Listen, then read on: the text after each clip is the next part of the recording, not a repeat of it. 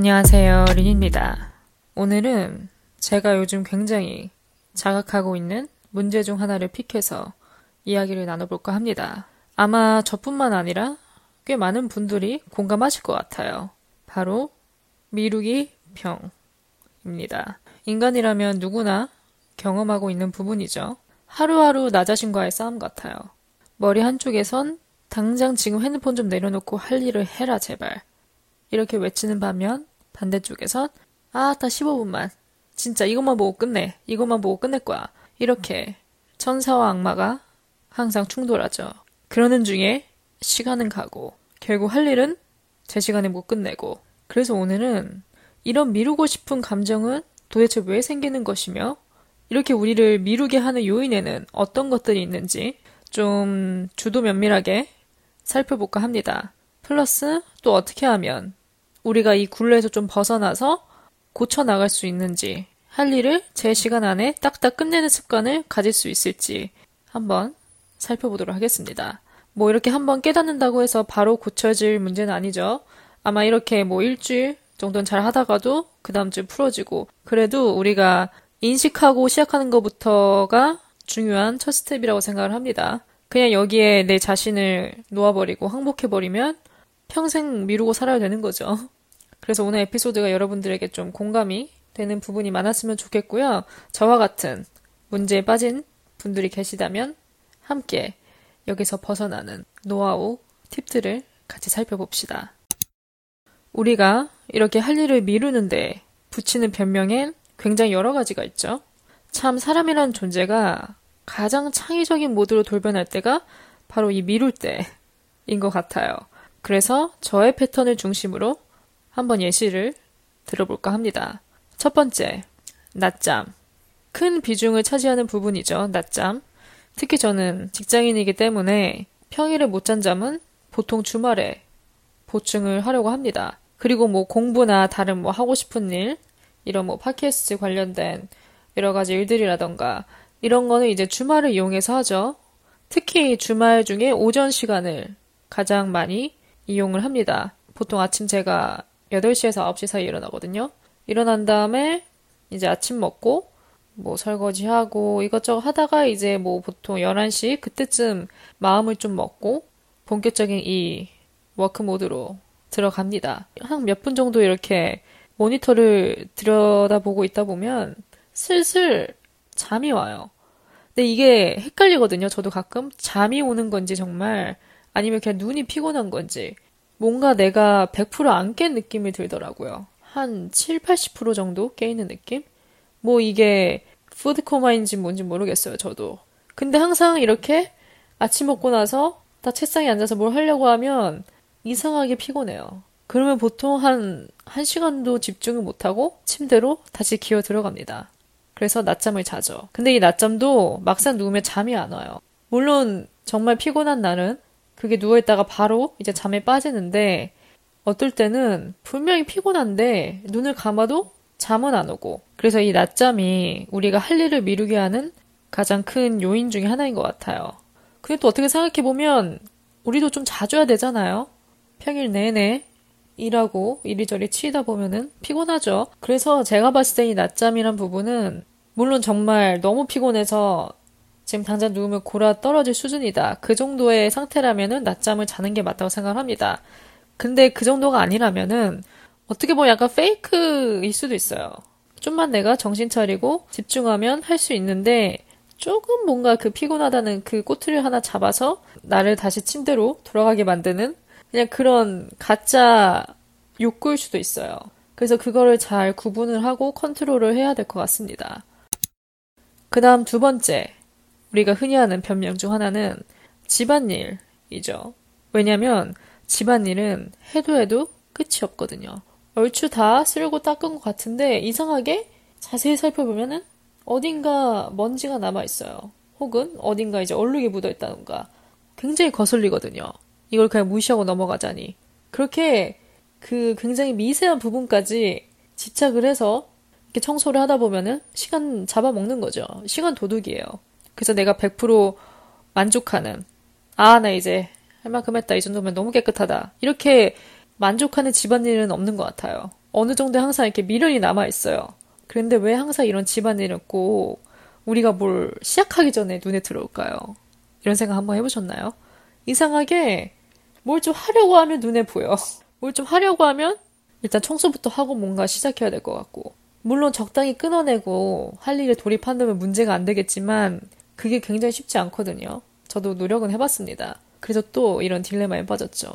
왜 이런 집안일은 꼭 내가 뭔가 책상에 앉기 전에 눈에 들어오는가. 그래서 집안일 해야 된다면 해야겠죠. 예를 들어서 뭐 설거지가 쌓여 있거나 집안 상태가 너무 안 좋다면 꼴이 말이 아니라면 해야죠, 당장.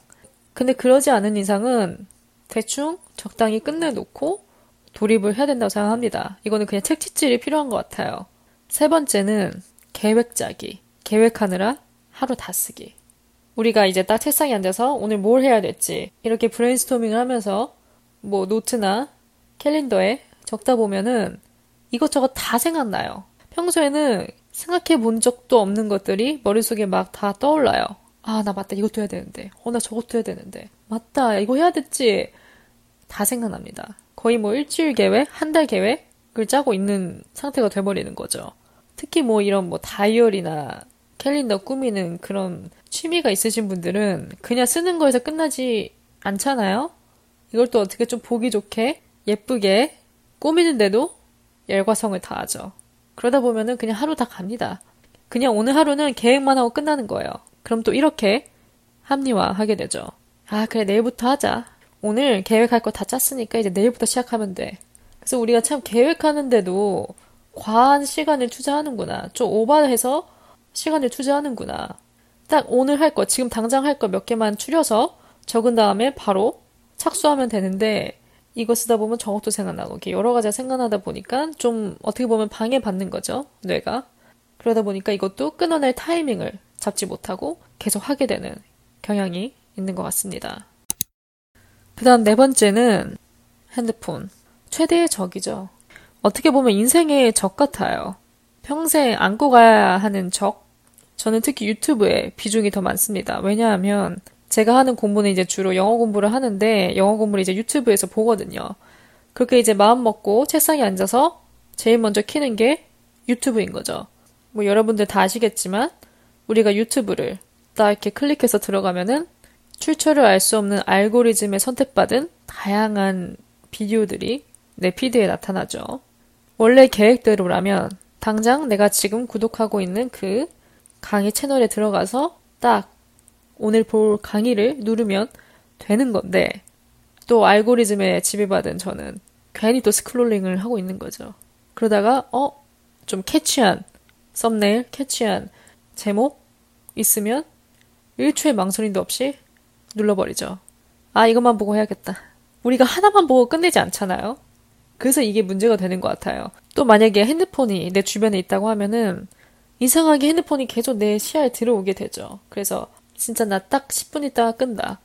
끊임없이 자기한테 그 10분을 계속 내어주죠. 그러다 보면 1시간이 되고 2시간이 되고 그리고 일단은 이렇게 들여다보고 있으면 눈이 피곤해요. 우리가 이렇게 핸드폰을 뚫어지게 집중해서 들여다볼 때는 우리가 눈을 이렇게 자주 깜빡이지 않잖아요. 그래서 눈에 악영향을 끼치는 거죠.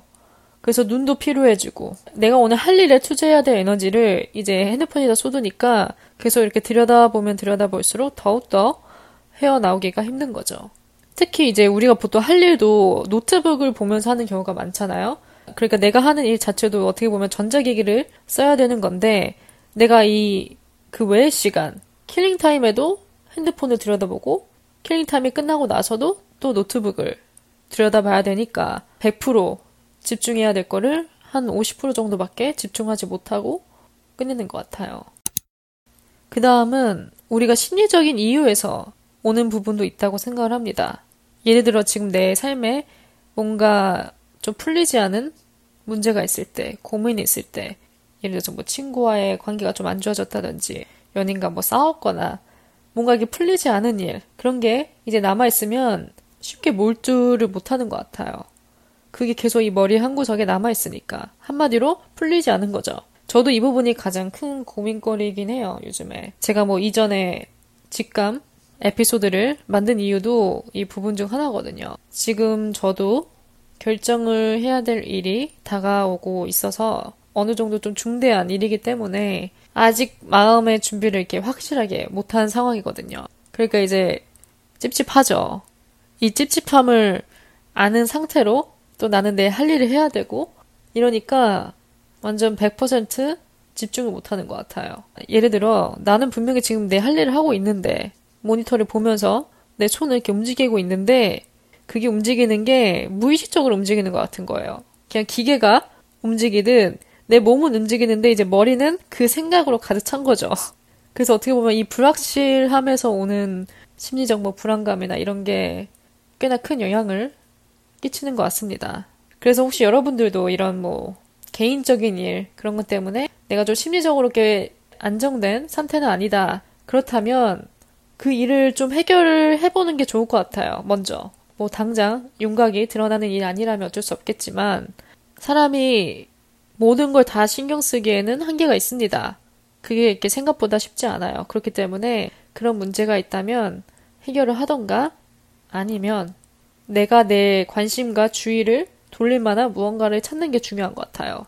뭐 책 읽기라든지 아니면 그냥 공부 아무거나 그냥 나의 지금 이 시선을 분산시켜서 내가 좀 그걸 잠깐 잊고 다른 데 집중할 수 있을 만한 그 무언가를 하나 찾아서 집중해보는 연습, 몰두해보는 연습을 하는 것도 도움이 될 것 같습니다. 그럼 이렇게 우리가 미루는 데 있어서 갖다 붙이는 여러 가지 변명들의 예시를 한번 살펴봤고요. 이렇게 나 자신을 한번 돌이켜보면서 깨달을 문제점을 한번 나열을 해볼까 합니다. 아마 여기에도 여러분들이 좀 공감할 수 있는 부분이 몇 가지 있을 것 같아요.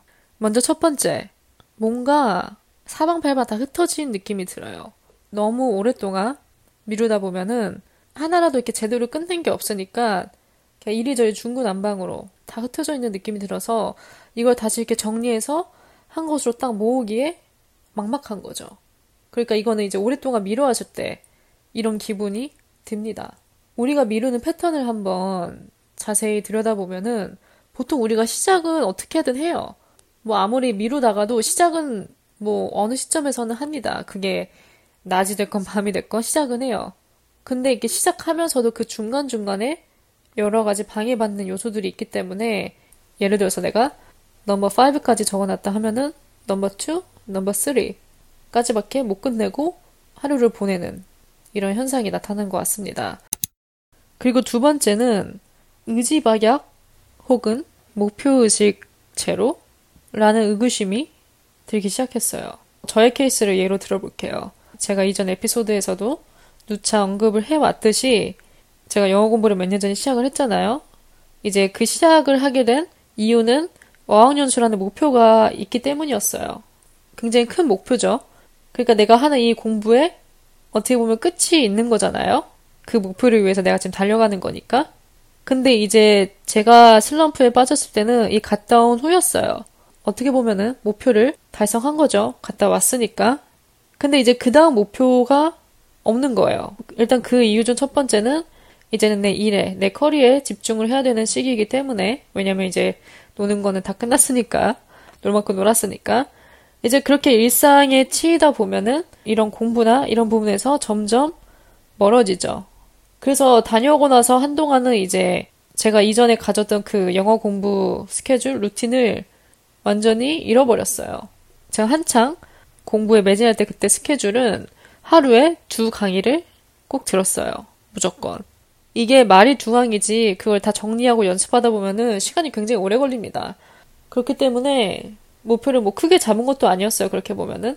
그래도 대충 이렇게 겉핥기식으로 하는 게 아니라 깊이 이제 정리하고 연습한 다음에 이제 공부를 끝내는 딱 그렇게 갖춰진 스케줄을 1년 동안 해오다가 그게 다녀온 이후로는 우선순위에서 멀어지다 보니까 들어야 될 강의들이 계속 미뤄지고 있는 거죠. 계속 쌓이는 거예요. 그 선생님은 계속 제 시간에 업로드를 해주는데 나는 이제 이걸 못 따라가는 거예요. 이게 하나 놓치면 두 개 놓치게 되고 그러다 일주일 놓치고 2주 놓치고 그러니까 이제 어디서부터 시작을 해야 되는 건지 모르는 거죠. 그래서 한때 그렇게 슬럼프가 왔던 것 같아요. 지금은 어떠냐? 지금도 계속 이렇게 배럴링 하고 있죠. 그래도 두 개까지 못하더라도 하나라도 들으려고 요즘은 노력은 합니다. 근데 확실히 제가 그때 저와 지금의 저를 비교했을 때, 음, 집중하는 그 시간, 평균 시간이 많이 줄었다는 걸 확실히 느껴요. 그래서 어떻게 보면은 사람이 목표의식이 있어야 되는 것 같아요. 뭔가 뭐 하나라도 정해놓고 거기에 달려가는 그 과정에서 얻는 성취감이 필요하다. 그래서 요즘 여러 가지 방법을 구상을 하고 있습니다. 그나마 불행 중 다행인 거는 그때 만난 외국인 친구들과도 아직도 연락을 하고 있기 때문에 제가 아예 손을 놓고 있진 않죠. 맨날 쓰죠. 영어를. 근데 이제 제가 말하는 이 공부 면에서는 다시 좀 강한 통제력과 의지력이 필요한 것 같습니다. 그럼 마지막으로는 솔루션을 함께 정리를 해보고 끊으려고 합니다. 분명히 우리는 이 습관을 고칠 방법이 있습니다. 우리가 조금의 의지와 실행력을 갖고 있다면 충분히 가능한 문제라고 생각을 해요. 그럼 솔루션 중 첫 번째는 아까 계획 그 제가 언급을 했잖아요. 우리가 다이어리든 어디든 계획하느라 시간을 다 쓴다고. 잘 생각을 해보면 우린 그렇게 거창하게 계획을 할 필요가 없습니다. 닦고 필요 없어요, 솔직히. 물론 그게 취미이신 분들, 그게 이미 몸에 밴 분들은 그렇게 해도 되는데 그러지 않은 사람들, 그냥 미관상 이렇게 보이면 좀 이쁘니까 눈에 확 들어오니까 이렇게 좀 꾸며 볼까 하는 순간 미루는 시간은 점점 늘어나는 거죠. 그렇기 때문에 우리가 좀 그 계획하는 걸 심플하게 할 필요가 있다고 생각합니다. 저 같은 경우에는 다행히도 저는 그런 꾸미는 데 관심이 없어서 재능도 없고 그래서 항상 심플한 방법을 선택을 해요. 일단 그 중에 첫 번째는 캘린더입니다. 핸드폰 앱. 그래서 저는 캘린더를 위젯으로 설정을 해놨습니다. 그러면 이렇게 한 달 달력이 한눈에 들어와요. 그 다음에 이제 내가 오늘 계획할 게 있다 하면은 오늘 날짜 클릭해서 체크박스 형식으로 간단하게 적습니다. 뭐 심지어 살 거라든지 짧고 간결하게 계획할 수 있으니까 또 체크박스가 다 하고 나서 이렇게 체크해서 지워내는 그런 왠지 모를 희열감도 있거든요. 그래서 저는 캘린더 앱이 가장 뭐랄까 실용적이고 심플하고 눈에 확 들어오고 보기에도 깔끔하고 그런 것 같습니다. 그 다음 가끔 제가 또 이제 종이에 써서 계획할 때도 있어요.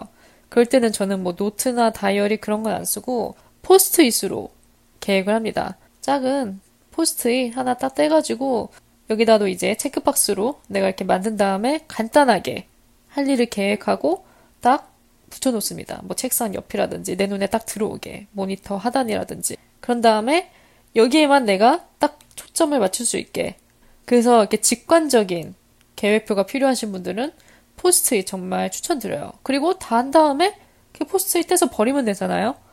깔끔하죠? 그래서 저는 가장 뭐랄까 quick and easy 방법이 이 포스트잇 planner라고 생각합니다. 두 번째는 나 자신을 알라. 다른 말로는 간단하게 계획하기입니다. 일단은 미루는 병이 심한 분들이라면 자기 집중력이 어느 정도인지 아마 본인들이 가장 잘 알 거예요. 저는 이 집중력 이 부분은 나중에 다른 에피소드를 한번 파서 제대로 다뤄볼 예정인데요. 한 가지 확실한 거는 내가 학생 때와 이 성인이 되고 나서의 그 집중력, 시간이 확연하게 차이가 난다는 점입니다. 확실하게 떨어졌어요. 뭐 어떻게 보면 자연스러운 일일 수도 있죠. 우린 더 이상 학생이 아니니까. 그리고 학생은 이제 시험이라는 그것 때문에 어떻게 보면은 집중을 하기 싫어도 해야 되는 그런 게 있었겠지만 이제는 없잖아요. 저희는 뭐 이런 게 변명이 될지 안 될지 모르겠지만 어쨌든 확실히 나이가 들면서 집중할 수 있는 시간은 점점 떨어지고 있다는 걸 느끼게 됩니다. 그래서 본인의 그 집중력 시간을 안다면 더욱더 계획을 간결하게 해야 된다고 생각을 해요. 그래서 오바해서 하루 플랜을 짜지 않는 것. 저는 3개 이하가 딱 적당하다고 생각을 합니다. 이건 제 기준이긴 한데, 물론 이 사람이 이렇게 계획하다 보면은 이게 중독성이 은근히 있어서 계속 계획을 하게 되거든요. 계속 쓰게 돼요. 어차피 못합니다. 절대 못해요. 그래서 저도 항상 계획할 때 간단하게, 간결하게 하려고 합니다. 내가 정말 할 수 있는 것만 적자. 하나라도 좋아요. 하나만 한 다음에 한번 그 하나를 다 끝내보는 거예요. 그 다음에 시간이 남는다? 그 다음 두 번째 태스크를 하면 되죠. 그렇기 때문에 한 가지씩이라도 좋으니까 내가 정말 할 수 있는 것만 적고 실행하기. 이런 좀 단호함이 필요한 것 같습니다. 세 번째는 이것도 어떻게 보면 약간 물리적인 방법이 될 수도 있는데 타이머를 설정해 놓는 거예요. 저는 타이머를 샀습니다. 쿠팡에 파는데 탁상 시계처럼 돼 있어서 딱 이렇게 태엽을 돌린 다음에 정각에 맞춰 놓으면 1시간 단위로 돌아갑니다. 그래서 뭐 1시간 딱 끝내놓고 쉬던가 아니면 내가 상태가 괜찮다면 두 번째 시간, 한 시간 더 추가해서 하던가. 좋은 점은 일단 직관적이죠. 눈에 이렇게 들어오니까 그한 시간 동안은 정말 아무것도 안 하고 오직 내 할 일에 집중을 하는 거죠.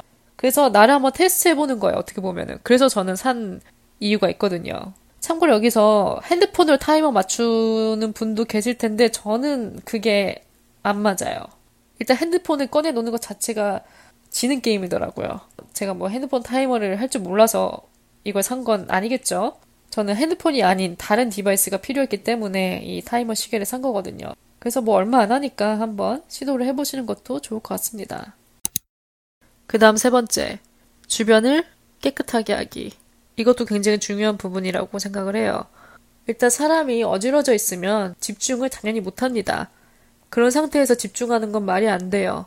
적어도 내가 일하는 공간만큼은 깨끗하게 유지를 해야 된다고 생각을 합니다. 책상에 자잘자잘한 것들은 다 뭐 서랍에 넣어놓든가 눈에 안 보이게 해놓고 오직 내가 할 일, 뭐 노트면 노트, 할 일만 딱 꺼내놓고 하면은 우리가 좀 더 집중할 수 있는 시간을 늘릴 수 있죠. 그리고 일단 마음도 편해져요. 깨끗해서 나쁠 건 하나도 없어요.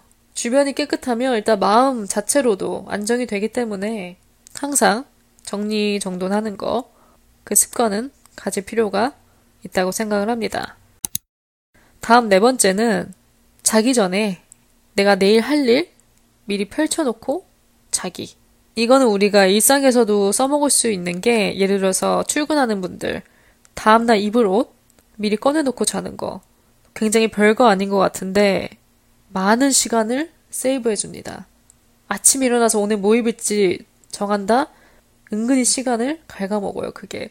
그러니까 우리가 자기 전에 다음날 입을 옷 미리 생각해놓고 꺼내놓는 것처럼 우리가 할 일에 있어서도 아침에 일어나서 딱 그 할 일이 내 눈에 들어오게 일어나자마자 내가 딱 목격할 수 있게끔 할 일을 펼쳐놓고 자는 거. 뭐 별거 아닌 것 같지만 나의 집중력을 끌어낼 수 있는 좋은 방법 중에 하나라고 생각을 합니다. 그 다음 다섯 번째는 그냥 해라. 그냥 하면 된다. 입니다. 우리가 미루는 걸 너무 그렇게 별일처럼 볼 필요는 없을 것 같아요. 괴롭죠. 핸드폰 좀 더 보고 싶고, 조금이라도 누워있고 싶고, 어떻게 하면 이 습관에서 벗어날 수 있지? 방법은 너무나도 간단해요. 당장 일어나서 시작하면 돼요. 우리는 답을 알고 있습니다. 생각을 해보면 우리는 답을 다 알고 있어요. 내가 어떻게 하면 고칠 수 있는지. 이미 답은 다 나와 있는데 자꾸 빙빙 돌아가는 거예요. 쉽게 생각해보면 맞는 말이죠. 당장 앉아서 시작하면 되니까. 그러니까 우리가 좀 단순하게 생각할 필요가 있는 것 같아요. 아, 막막해. 아, 언제. 그런 부정적인 감정부터 갖고 시작하면 이미 반은 실패해요. 뭐 언제 하긴 언제, 지금 하지. 이런 마인드로 당장 내 무거운 엉덩이를 일으켜서 일단은 책상에 나를 앉혀놓는다. 일단은 시작하는 것. 그 자체가 시작이 반이라고 그런 부분에 적용할 수 있는 거죠. 이게 굉장히 매지컬한 이유는 우리가 이렇게 억지로라도 이렇게 몸을 일으켜서 할 일을 하고 있잖아요. 처음에는 집중이 안 됩니다. 앉자마자 내가 펜을 들자마자 집중 못 해요. 그래도 여기서 중요한 키는 계속 하는 거예요. 계속 쓰던 걸 써내려가고 집중이 되든 안 되든 내가 지금 머릿속에 딴 생각을 하고 있든 안 하고 있든 일단은 내 몸은 계속 움직여 보는 거예요. 그러다 보면 희한하게 어느샌가 집중되어 있는 나 자신을 발견할 수가 있습니다. 저도 이거를 최근에 한번 경험을 해봤어요. 진짜 언제 한 번은 너무 괴로운데 제발 조금이라도 더 누워있고 싶은데 일단은 억지로라도 일으켜서 시작을 했습니다. 처음에는 잡생각이 다 들어요, 머릿속에. 그래도 일단은 계속 했습니다. 움직였어요. 집중하던 말던. 그러다 보니까 어느새는 내가 하고 있더라고요. 처음이 좀 어렵지, 그 어느 기점, 어느 순간만 넘으면 그렇게 어렵지 않습니다. 그래서 일단은 시작해보는 습관, 당장이라도. 그 습관이 필요한 것 같아요. 네, 오늘 이렇게 여러 가지 현상들, 또 예시, 솔루션, 좀 전반적인 부분에 걸쳐서 한번 탐구를 해봤습니다. 뭐, 앞서서도 말씀드렸지만, 끊임없는 배틀이죠. 나 자신과의. 중요한 부분은, 오늘도 내가 밀었다 하면은, 너무 나를 몰아세우기보다는, 너무 나를 자책하기보다는, 하면 된다. 그냥 단순하게 이렇게 마음 먹고, 하나씩 시작해보는 거. 밀린 게 있다 하면은, 하나씩, 두 개씩, 차근차근 해 나가는 거. 하다 보면은 다 된다는 거. 어떻게 보면 마음 먹기에 달린 거죠. 근데 참 마음 한번 먹는 게 쉽지가 않아서 우리가 항상 이렇게 힘들어하고 있죠. 그리고 뗄래야 떼어놓을 수 없는 이 미루기와의 가장 큰 적인 핸드폰. 가장 중요한 거는 핸드폰은 내 눈앞에서 치우는 게 가장 효과적입니다. 뭐 무음모드 해놓고 옆에 둔다? 글쎄요. 그렇게 해서 고칠 사람은 애초에 미루지도 않았겠죠. 내가 좀 의지력이나 통제력이 아직까지 약하다 하는 분들이라면 저 포함 최소한 내가 이 일을 할 때만큼은 시야에서 사라지면은 내 관심도 점점 멀어집니다. 그래서 우리가 이런 물리적인 방법도 좀 필요한 것 같아요. 이 미루기 병을 고치기 위해서. 그나마 한 가지 다행인 거는 제가 팟캐스트는 미루지 않고 있어요. 제가 왜 미루지 않나 생각을 해봤더니 제 우선순위 항상 탑에 위치해 있기 때문에 또 아직은 내가 다루고 싶은 내용이 많기 때문에 보통 내가 아 무슨 말 하지 할 말 떨어졌다 이러면 미루게 될 수도 있죠. 근데 아직까진 저는 아이디어가 있기 때문에 그래서 미루지 않는 거지 않을까라는 생각도 하고 있고 또 그 밖에 데드라인이 있기 때문에 매주 업데이트 해야 된다. 물론 이 데드라인은 제가 정한 거지만 그래서 어느 정도의 그 통제력이 필요하다고 생각하시는 분들은 이렇게 좀 기한을 정해두는 거 우리가 시험 공부도 시험 날짜가 정해져 있기 때문에 그 기간에는 열심히 하게 되잖아요. 벼락치기든 아니든. 그렇기 때문에 뭐 어느 정도의 통제력이 필요하신 분들은 이렇게 데드라인을 정해놓고 하시는 것도 꽤나 효과가 있을 것 같아요. 그래서 어쨌든 오늘 제 에피소드 들어주신 분들 모두 감사드리고 내용이 좋으셨다면 별 다섯 개와 좋은 후기도 남겨주시면 좋을 것 같고요. 저는 또 다음 에피소드로 찾아뵙겠습니다.